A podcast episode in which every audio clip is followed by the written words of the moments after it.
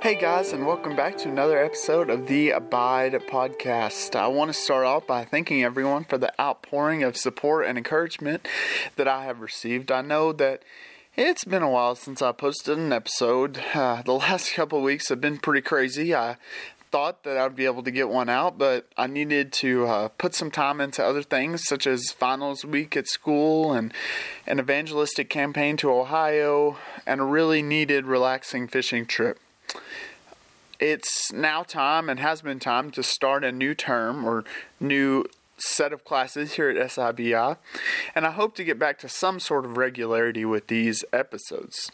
In my last episode, I said that I was going to be talking about fasting. And while I do promise to get back to that, there is something I'd like to talk about this week.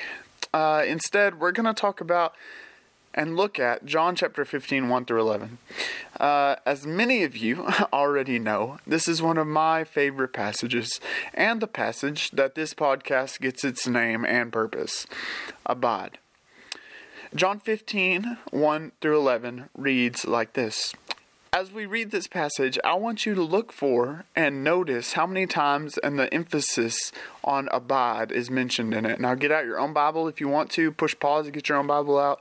Do whatever you need to. But listen to how much Jesus stresses this word abide. John 15, verse 1. I am the true vine, and my Father is the vine dresser. Every branch in me that does not bear fruit, he takes away and every branch that does bear fruit he prunes, that it may bear more fruit. Already you are clean because of the words that I have spoken to you. Abide in me, and I in you. As the branch cannot bear fruit by itself unless it abides in the vine, neither can you unless you abide in me. I am the vine, you are the branches. Whoever abides in me and I in him, he it is that bears much fruit. For apart from me, you can do nothing. If anyone does not abide in me, he is thrown away like a branch and withers, and branches are gathered and thrown into the fire and burned. If you abide in me, and my words abide in you, ask whatever you wish, and it will be done for you. By this my Father is glorified, that you bear much fruit, and so prove to be my disciples. As the Father has loved me, so have I loved you. Abide in my love. If you keep my commandments, you will abide in my love, just as I've kept my Father's commandments, and abide in his love. These things I've spoken to you, that my joy may be in you, and that your joy may be full. John 15, 1 through 11. That's from the ESV. I'm going to use an illustration that I know many of you have already heard me use. Uh, but I know some of you listening have never met me, let alone heard me speak on this. So, anyway, I think this text is best illustrated with a pecan tree. Uh, I would use the vine idea, but I don't think too many of us have ever actually dealt with grapevine in real life. I do think we can learn a lot from the use of the grapevine illustration throughout the Bible, though. Israel is often pictured as a vine that God has planted uh, Psalms 88 through 6, or Ezekiel 15 1 through 8, or Ezekiel 19 and verse 10. In these verses, Israel is depicted as a vine that the Lord planted in fertile soil, cared for, and expected a fruitful harvest. However, each of these passages reveal that Israel was unfruitful and did not bear the fruit that God intended it to bear. Hopefully, we'll get back to that in a future lesson, but for now, we're going to compare use this illustration as a pecan tree just to, to, to talk it out. My grandpa has at least 10 pecan trees that surround his house. They are very fruitful. He has even entered several contests and won. He he has won the award for best pecan in all of Texas multiple times. The trees in his yard are very productive and very fruitful. In my lifetime, I've never seen him harvest a single pecan from a branch that was not connected to the tree. No pecan will ever grow from a branch that is not connected to the tree. If you do not believe me, go ahead. Try it in your yard. If you don't have a pecan tree, that's okay. Walk out into your yard, cut off a branch of a tree in your yard, and then plant it in the ground. It will die. There's no doubt. But notice this it's not what the passage says. The branch is connected to the tree, or looks like it's connected to the tree, and it does not produce fruit. Why? How could a branch that is connected to the tree not produce fruit? This is the question we must answer to avoid being an unfruitful branch. There's a clear difference between a branch that bears fruit and one that does not. And it's not the fruit, the lack of fruit is only a sign of a bigger difference. The branch that is fruitful abides in Christ. That's clear from the passage. Also clear, the branch that does not abide does not bear fruit. When you heard me read the text earlier, did you notice how many times the word is in there? It's used nine times in ten verses. It is important that we understand what the word means before we go any further. John uses the word 43 times throughout the book of John, 1 John and 2 John. It is used as a command, a warning, an invitation to deeper love, relationship, and assurance, and as an exhortation to godly living. The word abide carries the idea of continuing, enduring, waiting, dwelling, and withstanding firm, and immovable without yielding. In the word abide, I see the same call to live with God and for God that I have seen throughout the Bible. A loving and awesome God calls his people to relationship with him. If they continue in that relationship, he promises they will experience his faithful love. Have an intimate relationship with him. To abide in Christ means to keep up a habit of constant close communion with him to be always leaning on Him, resting on Him, pouring out our hearts to Him, and using Him as our fountain of life and strength. As our chief companion and best friend, to have His word abiding in us is to keep His sayings and precepts continually before our memories and minds, and to make them the guide of our actions and the rule of our daily conduct and behavior. You see what I'm getting to, don't you? We got to this point by asking how a branch could be connected to a tree and not bear fruit. The answer is it was never really connected. It looked like it. From the outside eye, it appeared to be connected. But as time went on, nothing happened. The promised fruit and pruning never came. In verse 6, it says, These types of branches are put in a pile and thrown away to be burned. I am surprised, honestly. I thought we'd get a much deeper or harder to understand answer, but I believe now that it's clear. When a relationship with Christ is not pursued and his words are ignored, there is no life, there is no fruit. This last summer, we were on our annual fishing trip to the Devil's River. Yeah, it's a weird name for a river, I know. But we were there, and while we were there, a branch fell out of a tree and onto my aunt and uncle's camper. The crazy thing is, it looked like a completely healthy branch from the outside. No, none of the limbs looked dead, it looked completely alive. But when we started to drag it off and cut it up, we came to find out that it was hollow. It did not look like it had produced pecans in years. Acting like a healthy branch does not make you a healthy branch. If all you're doing is acting when things get tough, you will be gathered with the dry branches. Take phones, for example. Phones are pretty amazing. With mine, I can make calls and text people and take pictures and use it as a map to get around town, as a calculator, a flashlight. I can even do my banking on it, right? But it's useless when the power runs out. I guess when the power runs out, I could use it as a paperweight or sit it on my desk. It's useless if it lacks a charging connection. It will do us well to see that the Lord has so designed the method of our sanctification so that our pride is destroyed and his glory as our sanctifier is exalted. He has entreated, exhorted, and even commanded that we abide in him. He has said that apart from close communion with himself, we can do nothing. But that joined to him, walking with him, strengthened by him, we can bear much fruit. If our experience has not taught us the truthfulness of this claim, either we have not been paying attention or our pride has blinded us. Do not our failures testify against us that we too often lean on the weak arm of flesh? Does not our shame in returning from the battle teach us that our pride going out to the battle is foolish? The nearer we draw to Christ, the more we long for and cultivate communion with Him, and the greater our certainty will be that apart from Him we can do nothing. Walking with Him, living the Christian life by the strength that He gives to those who abide in Him, the more our dependence on Him will grow, the more our pride will die, and the more our progress in holiness will be manifested. I often find myself going through the motions of abiding ah, and not really abiding. Sure, I pray. I take the Lord's Supper. I even study the Bible a lot. SIBI will do that to you. But here's the thing if my prayers are just meaningless, repeated phrases before I eat a meal, then I might as well stop it. Empty prayers and no prayer are not very different.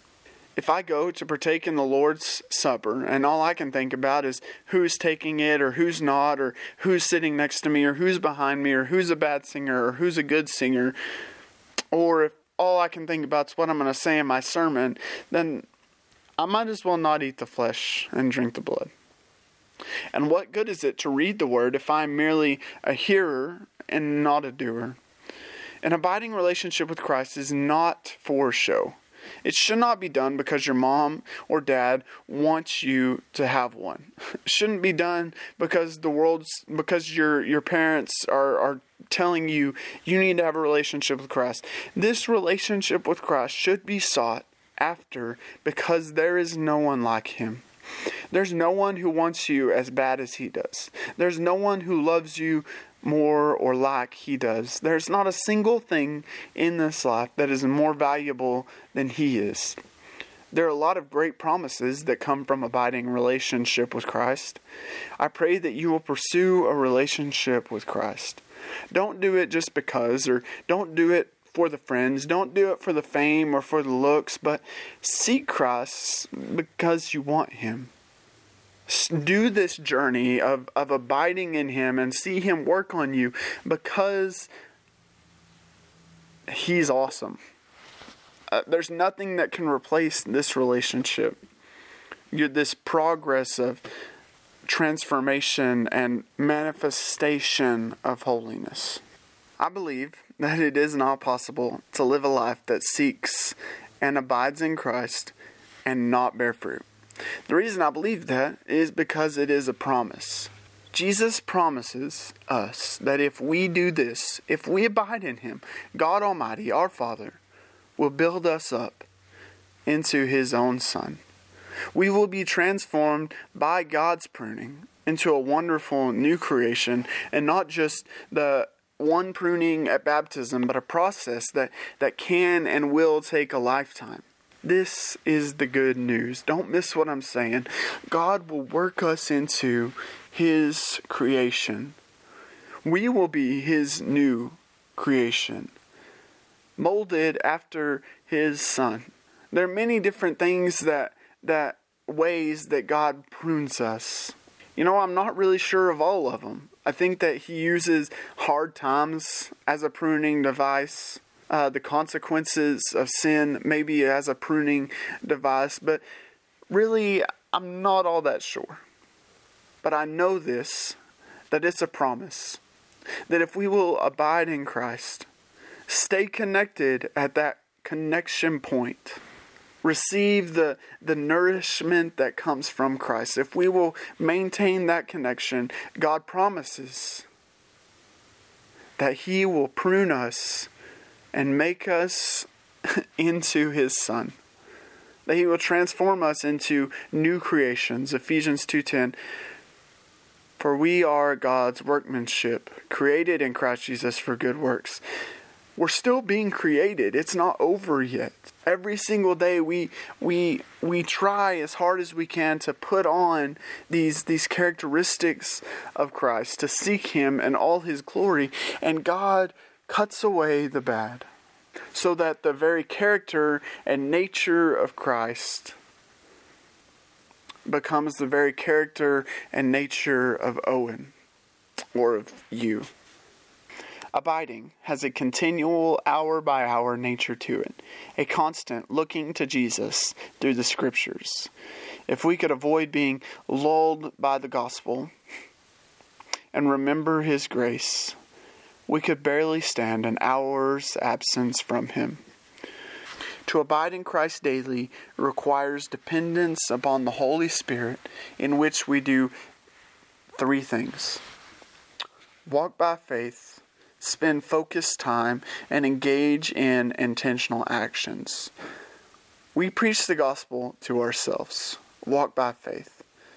Every day we wake up and remember whose we are. Every day we wake up and remember that I am pursuing Christ. That my life is, Romans 12 and verse 1, committed to God as a living sacrifice. It is no longer I who live, but Christ who lives in me. Wake up and remind yourself of those things every day. Remind yourself of whose you are. Plan to abide throughout our days. Uh, this is focus time, spend focus time. And read scripture, uh, to pray. I mean, really, this is this is time where you just take this time out of your day and you just spend it with God. Focus time.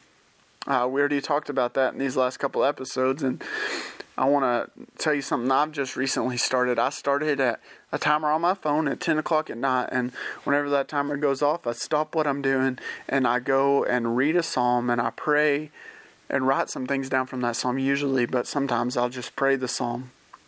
And finally, uh, it is to read scripture, pray, live in community with others, and fight sin. These are intentional actions.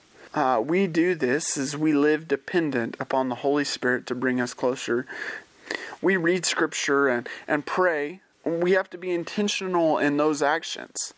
You see, if we'll if we'll be devoted to spending focused time and engaging in intentional actions and walking by faith, then these are just three things, but I think you'll see fruit developed in your life. If you spend time with God and you spend time in the Word and you spend time evaluating yourself, and I'm not saying do this on your own, but looking at yourself, saying, Am I producing fruit? Am I producing fruit? I mean, really, am I seeing myself becoming Christ? Do I look more like Him today than I did yesterday? Or do I look the same? Because if I look the same, then I think we have a problem. And don't get me wrong here, it's not your ability to change. You can't go out and do it on your own. You can't. We already talked about that. God prunes. But if you look at your life and you're the same today as you were 40 years ago, if you haven't grown or changed or began to develop more fruit, your life is not more patient and loving and kind, then I would I would encourage you to evaluate your relationship with Christ to see if you're really abiding. Because here's the promise. The promise is that if we abide in Christ, he will transform us we will become more like his son. We'll become more like him in every way. Oh, it's such a great promise. If you are already abiding in Christ, then this is nothing new to you. You've seen God work in you to, to transform you, to manifest in you His own glory, to manifest in you His own Son. Well, I can tell you that I probably didn't cover this as deep as I really want to, but there's a lot here, and we'll probably revisit it eventually, but I just wanted to dive into it a little bit. I hope that everyone is doing all right. I know that these are some crazy times and they're really rough. Uh, I know that me and Lindsay have only left our house about three times in the last week, and that was only to go to, to Lubbock and visit her mom and brother, and we were only there for a tiny bit of time. So uh, we've been really secluded, and I'm not digging it so much. We put up the hammocks in the backyard, and that's been kind of relaxing.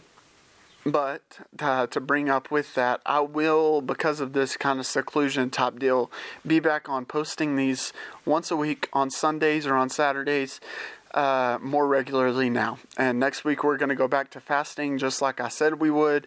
And I'm really excited for that and hope we can uh, get back together then. Uh, before I sign off, I want to encourage you to get onto your phone and look up this app called The Chosen. It's a TV show about Jesus choosing his disciples. I really would recommend you watch that. You know what? If you're closed in with your family and can't really do anything, go ahead and watch that and read along with it in the Bible. A lot of it's not really in the Bible because it's it takes on an artistic measure, but I'm telling you, it's very wonderful. It brings all of these people to life that that we read about so much uh, within the Bible. I really think it'll be a blessing to you if you would do that. So, anyway, I hope that you'll go and do that and and watch those videos, talk about them with your family, read the Bible together, and see where they're coming at from the scriptures. Uh, it's completely free. You can make donations if you want to, but you'll see that when you get on the app. So it's called The Chosen. That's all. Look it up in your App Store or Google Play or whatever. well, guys, thank you so much for listening. Again, I want to apologize. Sorry it took so long to get this episode out.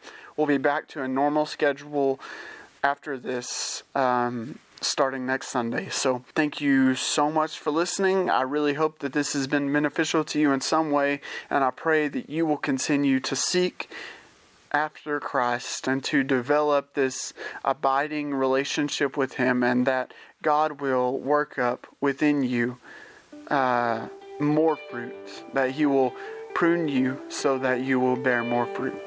But that is all for today. Thank you for listening, and I hope to see you next week as we talk about fasting. That's all for now.